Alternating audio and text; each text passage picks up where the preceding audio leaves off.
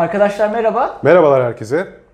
Yarından Hikayeler yeni bir bölümüyle daha karşınızda. Hatırladığınız gibi geçtiğimiz hafta çağdaş sanatın geldiği noktaya, özellikle teknolojik imkanların nasıl kullanıldığını konuşmuştuk. Ve hatta yerinde görmüştük. Contemporary İstanbul sergisine giderek ve ekrana da taşımıştık. Akışkan Bedenler ne güzel sergiydi. Gerçekten ya çok etkileyiciydi. Ee, izlememişler varsa mutlaka bir geriye dönüp geçen haftaki programımıza baksınlar. Kesinlikle. Ama şimdi onun bir adım daha ötesini konuşacağız.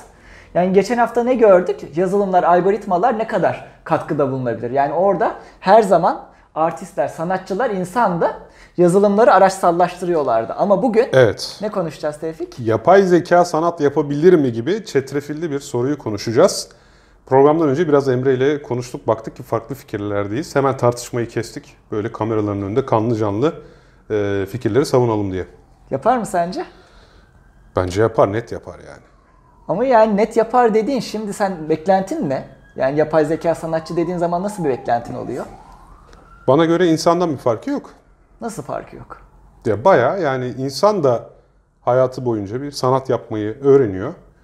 Ee, belki de zaten yetenek dediğimiz o öğrenebilme becerisi. Çünkü uygulamada herkes eline fırça alıyor evet. Ve bunu bir şekilde uygulayabiliyor. İnsan da bunu öğreniyor. Yapay zeka da bunu öğrenebilir. İnsan nasıl o güne kadar öğrendiği sanat tekniklerini e, kağıda dökebiliyorsa veya işte müzik olarak icra edebiliyorsa yapay zeka da bence bunu yapabilir. Peki sen neden itiraz ediyorsun? Bu da bir... Şimdi sen zaten bak konuşurken bir kelimen çok dikkatimi çekti. İnsan hayatı boyunca öğrenir dedin. Ya şimdi benim genel olarak bütün yapay zeka tartışmalarındaki en büyük itiraz noktam bu.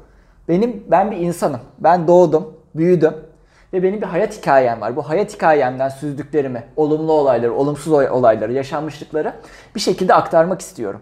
Kimi insanlar bunu İşte dansla aktarıyor, kimi insanlar müzikle aktarıyor, kimi insanlar tuvale dökerek resimle aktarıyor. Ama yapay zeka, ben yarattım bunu. üç saniye önce yoktu, şimdi var. Ben yani iki tane tuşu çalıştırdım, bir şey yarattım. Ona işte şöyle bir data verdim. Bu datadan hadi bana bir şeyler üret dedi. Ve ortaya tamam bir şey çıktı. Güzel bir şey çıktı, estetik bir şey çıktı. Tamam yani altında bir teknik altyapı var, estetik kurallar var. Yani sanat... dan beklediğimiz birkaç şey var ama bir hikaye yok arkasında. Ben buna itiraz ediyorum. Tamam, çok güzel diyorsun da mesela bazen bir e, mesela Bach'ın bir eserini dinliyorsun. Evet. Hikayesini hiç bilmemene rağmen o eser senin hoşuna gidebiliyor ve o bir sanat eseri. E, Tevfik, hikaye dediğin Bach'ın kendi hayatı. Sonuçta Bach dediğin yani on yedinci yüzyıl Viyana'sında yetişmiş bir insan.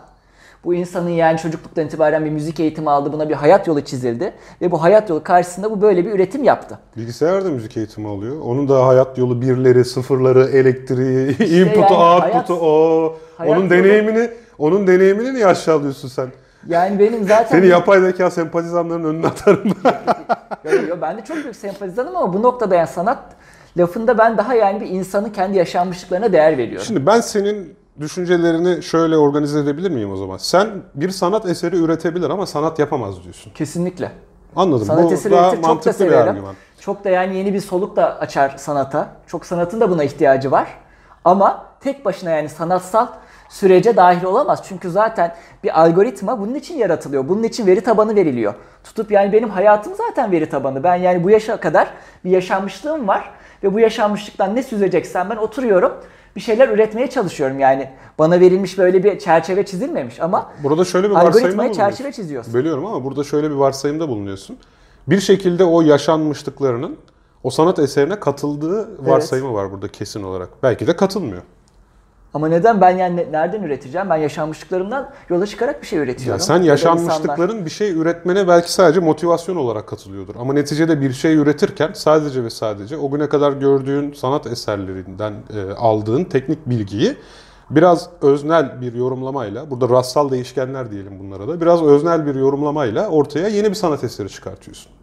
Mesela hiç klasik müzik eseri dinlememiş bir insan, ıssız bir adada büyümüş bir çocuk klasik bir e, klasik müzik eseri icra edebilir mi? Besteleyebilir mi? Yapamaz çünkü klasik müzik zaten belli başına bir yani ekol.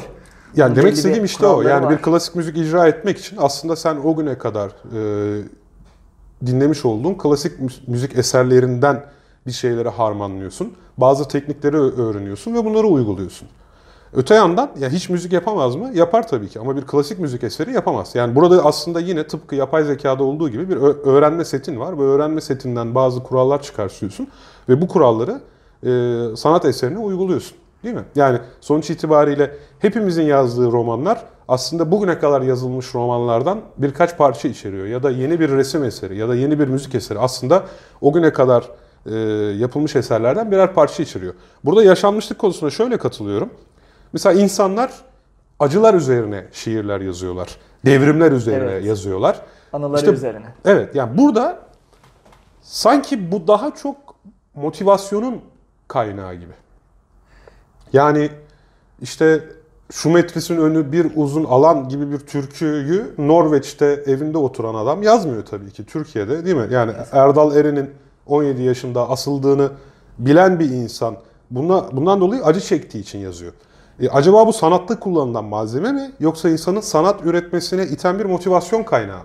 Ya yani, bak, motivasyon... Burası önemli bir soru bence. Ha, zaten ikimiz arasındaki evet. ayırt edici soru burası. Motivasyonun ötesinde mesela şuna da ben dikkat çekmeye çalışmıştım o çerçeve derken. Yani ben hani bir yaşanmışlıklarım var, bir anılarım var, bir duygu yoğunluklarım var. Bunu aktarmak istiyorum. Burada tamamen bana kalmış. İstersem elime işte gitar alırım.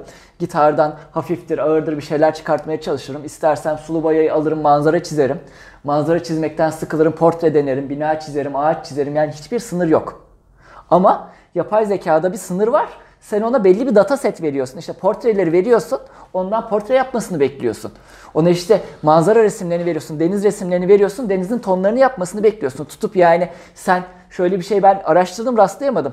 Yani bir İstanbul'dan bir dakikalık bir kamera görüntüsü alıp bana bir İstanbul'a dair bir sanat eseri üret dediğin zaman ne çıkaracak? Ama bence insan da mesela diyelim ki Isızada'da yetişmiş bir adamı getir buraya. İstanbul'da şöyle bir dakika göster. Hadi İstanbul'la ilgili sanat eseri üret dersen o da yapamaz. Ya ama... Yani şimdi burada işte yine bir kısıt koyacaksan, özellikle sınırsızlıkla tanımlamaya kalkarsan bunu, ilahi dışında başka bir sanat yapmanın e, günah olduğuna inanan çok dinler birini ele alalım. Bu kişi de sadece ilahi sanat üretebilir. O zaman bu kişinin yaptığı sanat değil ama mi? Sırf sınırlı diye. Yani sınırsızlık bir tanım değil ve o bir dakika verdiğin örneğe de bu sebeple katılmıyorum. Yani dediğim gibi Isızada'da yetişmiş kişi de bir dakika İstanbul'u görerek bir şey yapamaz. Burada sen...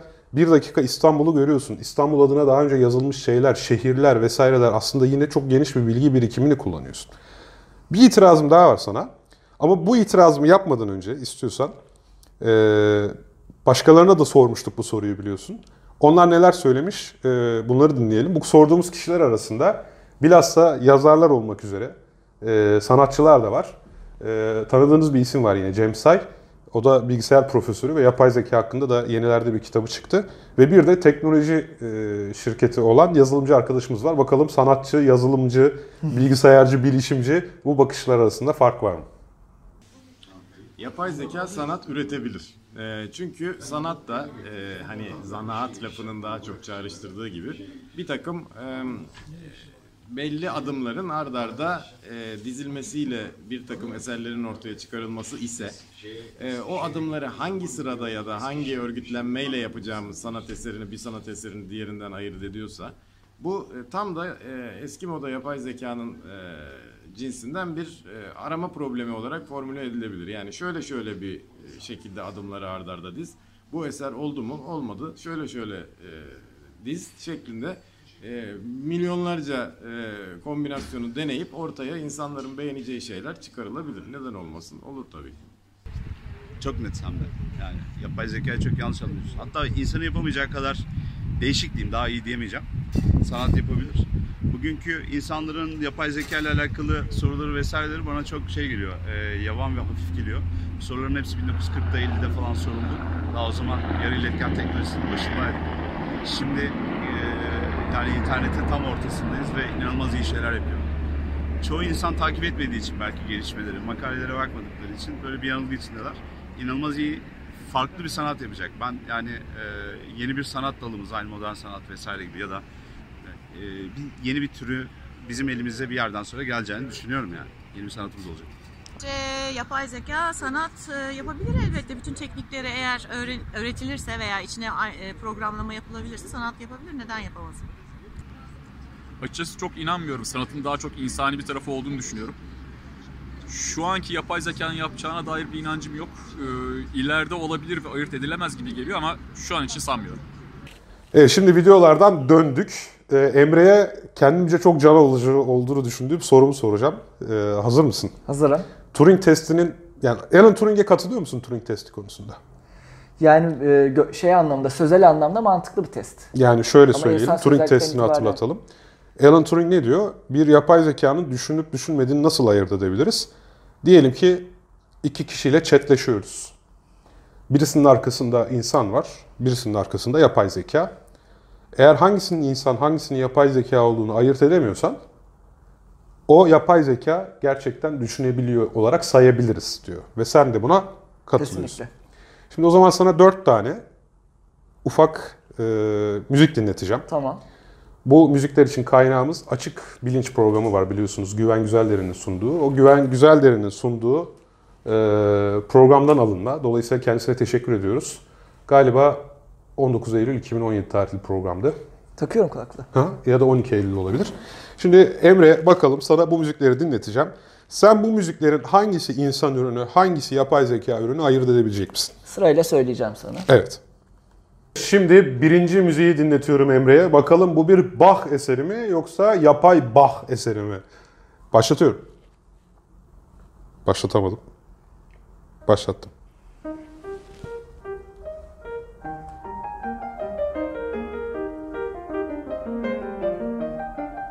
Bu arada siz de tahmin etmeye çalışın. Siz...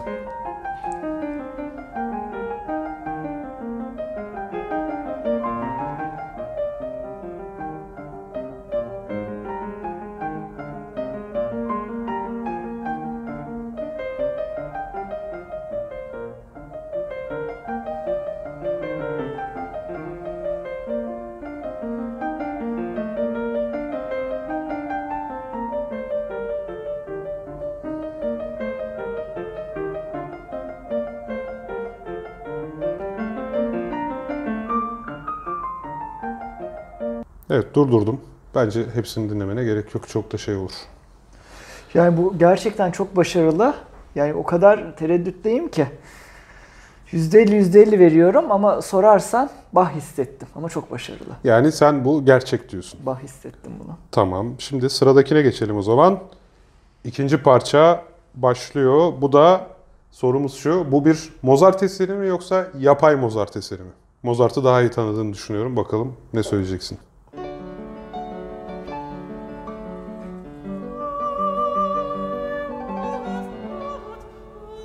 Tabii ki öndeki insan. O orası değil yani.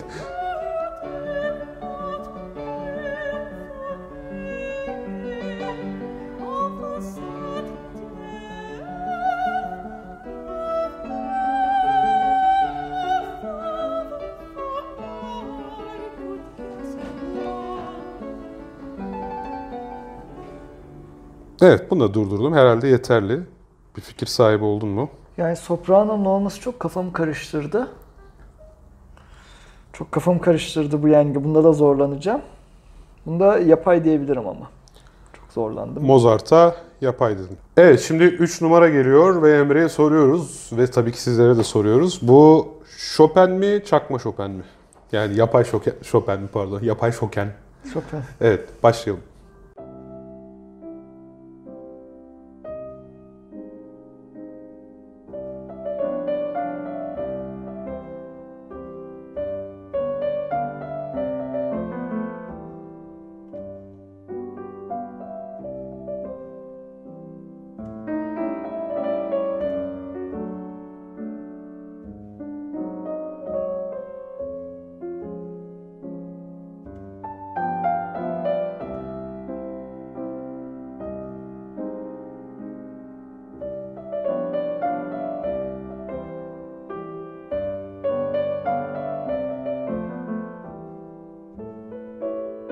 Evet.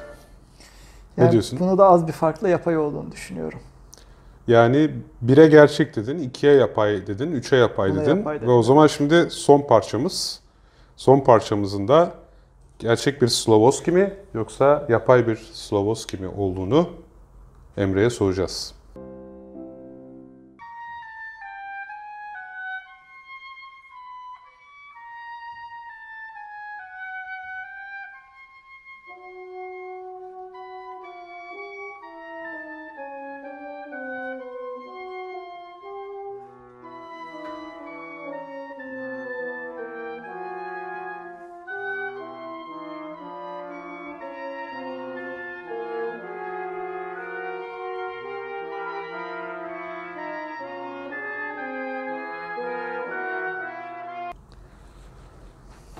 Ya yani emin olmamakla birlikte tabii bunun da yapay olduğunu düşünüyorum.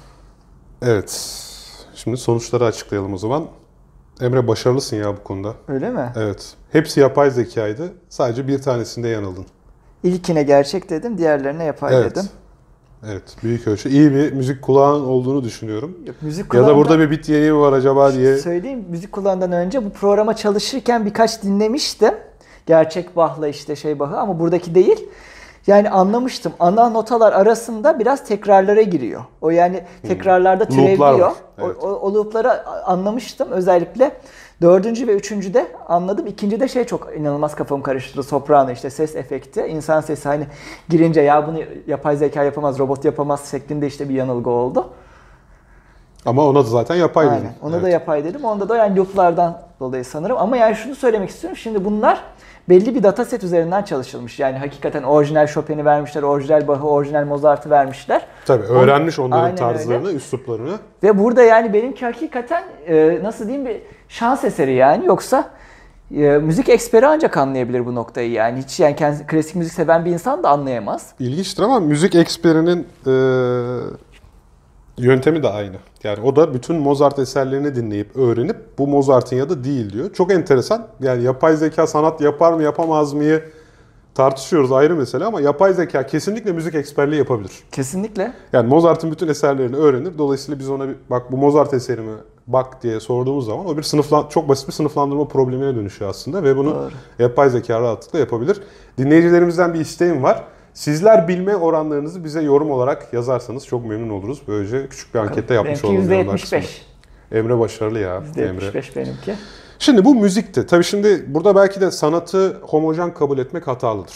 Çünkü sanat dediğimiz şey çok farklı yapılara sahip. Hepsine sanat deyip geçiyoruz ama mesela Schopenhauer'a göre, Schopenhauer'a göre müzik diğer sanatlardan tamamen ayrı bir sanattır. Çünkü insan yeryüzünde hiç olmasa da yeryüzünde var olmaya devam edecek tek sanat müziktir der Schopenhauer. Bir dakika benim buna itirazım var. Yani tutup bir şelalenin sesini müzik olarak adlandırabiliriz ama buna müzik tanımını yapacak olan da insan zaten. Yani tutup bir oradan geçen karaca, oradan geçen ceylan, oradan geçen kurt şelalenin müziği ne yani, güzel diye bir yargıda bulunamaz. Şimdi tabii yani bu çok felsefi bir söylem ama şunu unutmamak lazım. İlk insanlar e, muhtemelen müzik yapmayı doğadan öğrendiler. Kesinlikle. Yani bir özellikle ben şeyi çok severim mesela. Yani çok programda konu dışına çıkıyoruz belki özür dilemek istiyorum ama mesela bir sipsi sesi arının taklididir. Doğru. Yani bir sipsi gerçekten arı sesi çıkartır. Ama tabii burada tonal müzik dediğimiz yani o notalara, belli frekanslara sahip notaları, işte bunların konsonant birbiriyle uyumlu olması, beraber kullanılması, arda arda gelip bir anlamlı melodi oluşturması o bu arada zaten kültürel bir şey neredeyse.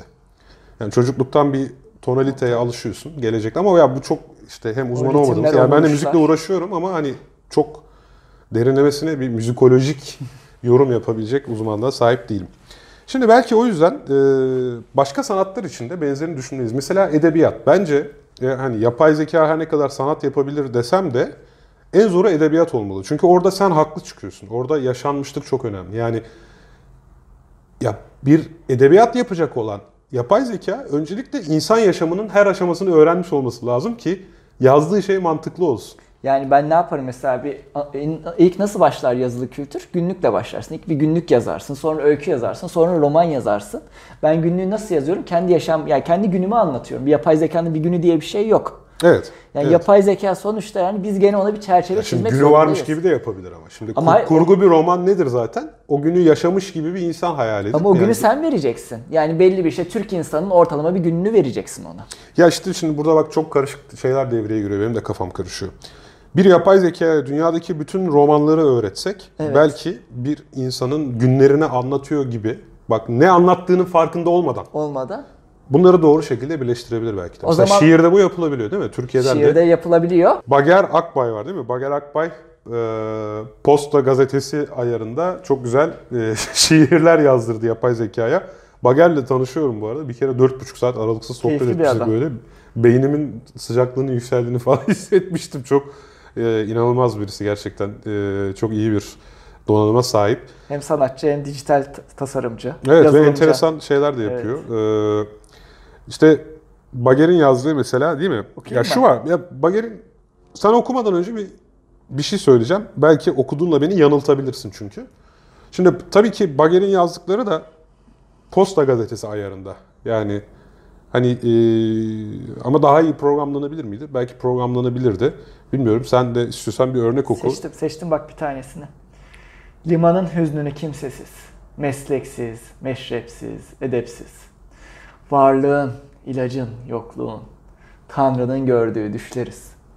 Tanrı'nın gördüğü düşleriz. Evet. Ve biz. Vay vay vay. Yani bunda nasıl bir duygu var? Vallahi yani? Şimdi bunu böyle bir yerlere koysak altına ikinci yeni özellikle kesinlikle. ikinci yeniciler böyle Turgut Uyar, Cemal Süreya, Edip Cansever falan yazsak yiyen olur.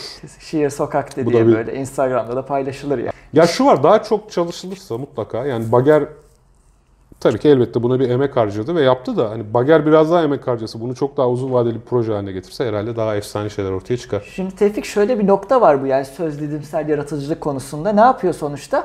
Belli bir sen buna kaynakça veriyorsun, o kaynakçadaki frekanslar üzerinden gidiyor. Yani en fazla hangi kelimeler kullanılmış, hangi kelimeler ne sıklıkla ne üzerinden kullanılmış. Sonra sana ortalama bir şey sunuyor. Yani ortalamayı sunuyor. Ortalamayı sunarsa da şöyle bir sorun var. En fazla çıkan. Mesela sen ne dedin?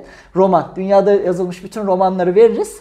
Bize bir roman çıkartır. O zaman ben şöyle bir şey derim. Dünyada yazılmış bütün romanları verirse muhtemelen çıkacak şey böyle polisiye korku romanı tarzı bir şey. Çünkü biliyorsun yani Agatha Christie'ler işte yani en fazla dünyada çok çünkü siyasi roman romanlar. da çıkabilir o zaman ya. Romantik yani ama ya da mesela şey olursa muhtemelen Fransa'da on dokuzuncu yüzyılda geçen bir roman ortalaması. Ya işte orada orada çok kafa karışıyor. Yani, yani frekansı neyin yüksekse çıkacak olan o. Burada tutarlı olmasını da bekleyeceksin sonuçta ama bir romandan. Yani şimdi bak sıklıkları kullanarak bir roman yazsa adam yüzünü yıkadıktan sonra sabah tamam mı? Açıp bir film izledi ya da yüzünü yıkadıktan sonra uçurumdan düştü falan gibi. Orada lan evdeydi hani ne Doğru. zaman uçurumda düştü bu falan Doğru. gibi çelişkiler oluşabilir. Dolayısıyla aslında romanı yazacak olan bilgisayarın bir insan yaşamında hatta fizik kurallarını bile bilmesi lazım. Doğru. Eğer realist bir roman yazacaksa ama eğer sürreal bir efsane yazacaksa dünyadaki bütün efsaneleri toparlarsın, destanları, efsaneleri oturup o da yazabilir bence. Çünkü zaten destan o tamam mı? Tanrı bilmem ne karar Doğru. verdi. İşte bir ağaç yarattı yazsa e, ve sen bunu yapay zekanın yazdığı değil de işte bin, milattan önce bilmem kaçıncı yüzyıldan kalmış bilmem ne destanı diye okusan o kadar ayırt edemeyebilirsin. İş sanki realist romana gelince karışıyor. Realiste karışıyor dedin ama evet. Fantastikte de bence yani yapay zeka tıkanır. Mesela bir yapay zeka Elfçe'yi tasarlayabilir mi? Elfçe gibi yani tamamen fantastik bir dili yaratabilir mi? Bence Tolkien yapay zekanın yapmış. yapacağı en kolay şey o. Ama çünkü dil dediğimiz zaten matematiksel bir kural dizgesi. İnsan o kadar tutarlı bir dizge yaratmakta çok zorlanırken bir bilgisayar hiç zorlanmaz. Ama hayır yani o görevinde mesela fantastik bir roman görevi veriyorsun ona. O fantastik roman görevinde fantastik bir ırk yaratacak ve o ırkın dilini yaratacak. İşte sanki çok... zaten en kolayı o gibi geliyor. En kolayı. E çünkü çok şimdi tamam. bilgisayar bize bardaklar diye bir ırk yaratıp bardakların tamam mı? belli bir algoritmaya olacak. bağlı bir de dil yaratıverir hemen tamam mı? Yani bu dilin... Ee... mevcut kelimeleri biraz aynı algoritmaya göre değiştir. Kriptografi bu zaten bu arada. Yani kriptografi zaten mevcutta bir dili başka bir dile bir şifre aracılığıyla çevirmeye denir. Dolayısıyla evet yapabilir. Anahtar sende yani. Yani bilgisayarın bunu yapması daha kolay. Bir adamın bir gününü tutarlı bir şekilde anlatmasından çok daha kolay bence. Ama bunların hepsi yine bence iddiasında gidecek. Bir de görsel sanatlar var tabii. Görsel sanatları da yapıyorlar ama maalesef programımızda onlar için çok vaktimiz kalmadı. Birkaç örnek verebilirim ben arkadaşların özellikle izleyicilerimizin kendileri de izlemesi için. Obvious Art var mesela çok başarılı. Evet, Google'a yazarak ulaşabilirler. Obvious Art'ın şöyle bir özelliği var. Obvious Art on beşinci ve on dokuzuncu yüzyıl arasında romantik dönem, barok dönem portrelerini almışlar. Binlerce portreyi yüklemişler database olarak ve portrelerden ortalama portreler yaratmasını istemişler. Artı buna ek olarak Picasso ve Pointilizm dokunuşları da var. Yani sadece portrelerin... Kübist orta... biraz, biraz değil mi? Yani modern yirminci yüzyıl. Evet. Yani özellikle Pointilist, Picasso'dan esintilerle muhteşem bir Demeryle ailesi oluşturmuş. Ve bu Demeryle ailesinin bir üyesi dünyanın en önemli sanat galerilerinden Christie's'de satışa sunulmuş. Tahmin et ne kadara satılmış? Valla şimdi böyle dediğin zaman hiç çıpalanacağım bir yer de yok. Diyeyim ki beş yüz bin dolar. Çok yaklaştın. Nasıl Vallahi. bu kadar? Yani çok güzel yaklaştın. dört yüz, ben aldım. dört yüz otuz bin dolara satılmış ama e, şey eleştirmenlere gö- göstermişler. Bir kısaca yani altyapısını da söylemişler. Yapay zeka işte bu şekilde bunları yarattı diye. Eleştirmenlerin hepsi, yani bu müzayedenin işte eksperlerin hepsi yirmi bin dolardan fazlaya gitmeyeceğini düşünmüş. Ama, ama şimdi orada eleştirmen tabii oraya sadece bir, ya bilmiyorum ya, eleştirmenin fiyat tayin edebileceği bir şey değil. Burada mesela müzayedeye katılanlar onun bir yapay zeka eseri olduğunu tabii biliyorlar. Ki, e, tabii değer ki. Katan bu zaten. Değer Dünyadaki katan. İlk yapay zekalı eseri satın alma unvanı için parayı veriyor insanlar. dört yüz otuz bin dolar ama demek ki şey de var. Sanat, artık. Bu arada bölüyorum da sanat eserine rasyonel bir değer biçilemez. Parasal değer rasyonel olarak biçilemez zaten, öyle bir şey yok. Ama hayır, rasyonel biçilemez derken bir Da Vinci'nin yani eseri Da Vinci isminden mi geliyor, yoksa on altıncı yüzyılda işte Da Vinci gibi bir insanın o İtalyan toplumunda öyle müthiş mesela... Şimdi ne kadar ödemeye razı olduğun, bu tamamen öde, yani o parayı ödemeye razı olan kişinin duygularıyla alakalı. Yani Da Vinci ile sen yirminci yüzyıl modern sanatını karşılaştıramaz mısın? Şey olarak yani rasyonel temellerde. Hayır, onun ne kadar ettiğini hiçbir şekilde karşılaştıramam. O tamamen piyasada oluşan bir fiyat. Anladım. Tamam mı? İnsanların ona niçin ne kadar vermek vermeye razı oldukları ile ilgili. Yani bu eser daha güzeldir, daha pahalıya gider falan diyebiliyor Teknik muyuz? Teknik açısından değil yani. Evet, fayda kavramı giriyor burada işin içine. Yani sen o eserden ne fayda göreceksin? Eşine değeri. Dostuna göstereceksin, adın gazetede çıkacak belki. Ya da eser tehlike altında onu ancak kendin koruyabileceğini düşünebilirsin gibi. Burada psikolojik değerler şeye giriyor. Evet. Yoksa resmi maliyetine satın almaya kalksan bir çerçeve, arkada bir tuval, üstte üzerinde de birkaç yağlı boya oluyor yani. Koleksiyon değeri sayesinde olduğunu aynen, düşünüyorsun. Aynen aynen. Yani evet, bu konu çok daha su götürür ama tabii evet. e, bu kadar detaylı konuşmuyoruz. Yarından hikayelerde biraz sadece böyle hikayeler tabii. sunuyoruz. E, işin detayıyla tabii bu çok derin bir felsefi tartışma. Belki baştaki soruya geri dönmek lazım. E, tüm bunları konuşurken dediğim gibi biz de gerçekten programdan önce tartışmadık ama ben yavaş yavaş Emre'nin dediği noktaya biraz geldim. Zannedersem o da benim no- dediğim noktaya biraz gelmiş olabilir. Ya, şöyle ya, bitirsek ya da sen söyle. Şöyle bir yani çerçeveyi çizecek olursak yani muhteşem bir teknik. Bunun kullanılması lazım. Bu yani insan sanatında, müziği de, resmi de, görsel sanatların hepsini çok ileriye taşıyacak. Yani buna zaten sırt dönmek, bunu dışlamak mümkün değil. Ama yani yerimizi bilelim. Gene sanatçı biziz. Onlar yardımcı sanatçı. Yardımcı derken? Yardımcı sanatçı yani benim asistanım o. Sonuçta yani fikir benim, yaşanmışlık benim, çerçeve benim. Ona bir database vereceğim, ona bir görev tanımlayacağım ve o görev tanımında onun yarattıklarıyla bir keyif alacağım. Belki ama şu da var, onun yarattıklarından yola çıkarak ben de sanatımı uyarlayacağım.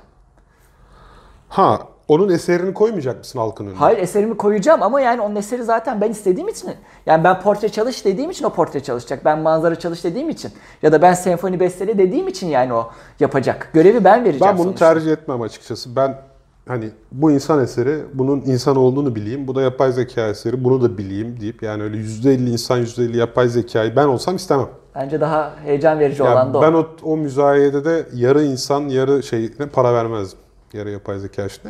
Orada şu da var yani hani gidecek. Kim yapay zekadan ne kadar faydalan diye ölçmenin de bir yolu yok. Belki adam tamamen yapay zeka yaptı, kendi eserim diye ortaya koyuyor. O zaman öyle problemler de ortaya Aa, çıkar. Bunda şey de yok yani. İşte o müzik yarışmasında gördük az önce. Bunu yani bel- belirlememizin de yolu yok. Tamamen bu artık ne diyeyim, dürüstlüğe mi kalmış yani? Ya işte toplamda bilmiyorum, şu sana söylerken kendim de biraz ikna oldum. Evet, yapay zeka sanat eseri üretebilir ama sanat yapabilir mi? Sanat biraz daha sanki psikolojik unsurlar içeren bir şey. Ama önüne sonunda eğer ikisini birbirinden ayırt edemiyorsak bir Turing testi olarak o zaman ne anlamı var? Ama sanatçı... İkisi de sanat eseri ve ikisi de bir sanat yapma faaliyetinin ürünü gibi geliyor bana. Evet, yapılışları arasında senin söylediğin farklar kesinlikle olsa da işte Turing testi burada benim kafamı çok karıştırıyor. Ayırt edemiyorsam ne önemi var? Ne önemi var ama evet. Peki sanatçı der misin bu yazılım? Algoritma yani sanatçı olarak tescillenmeli mi? Ya sanatçı şimdi...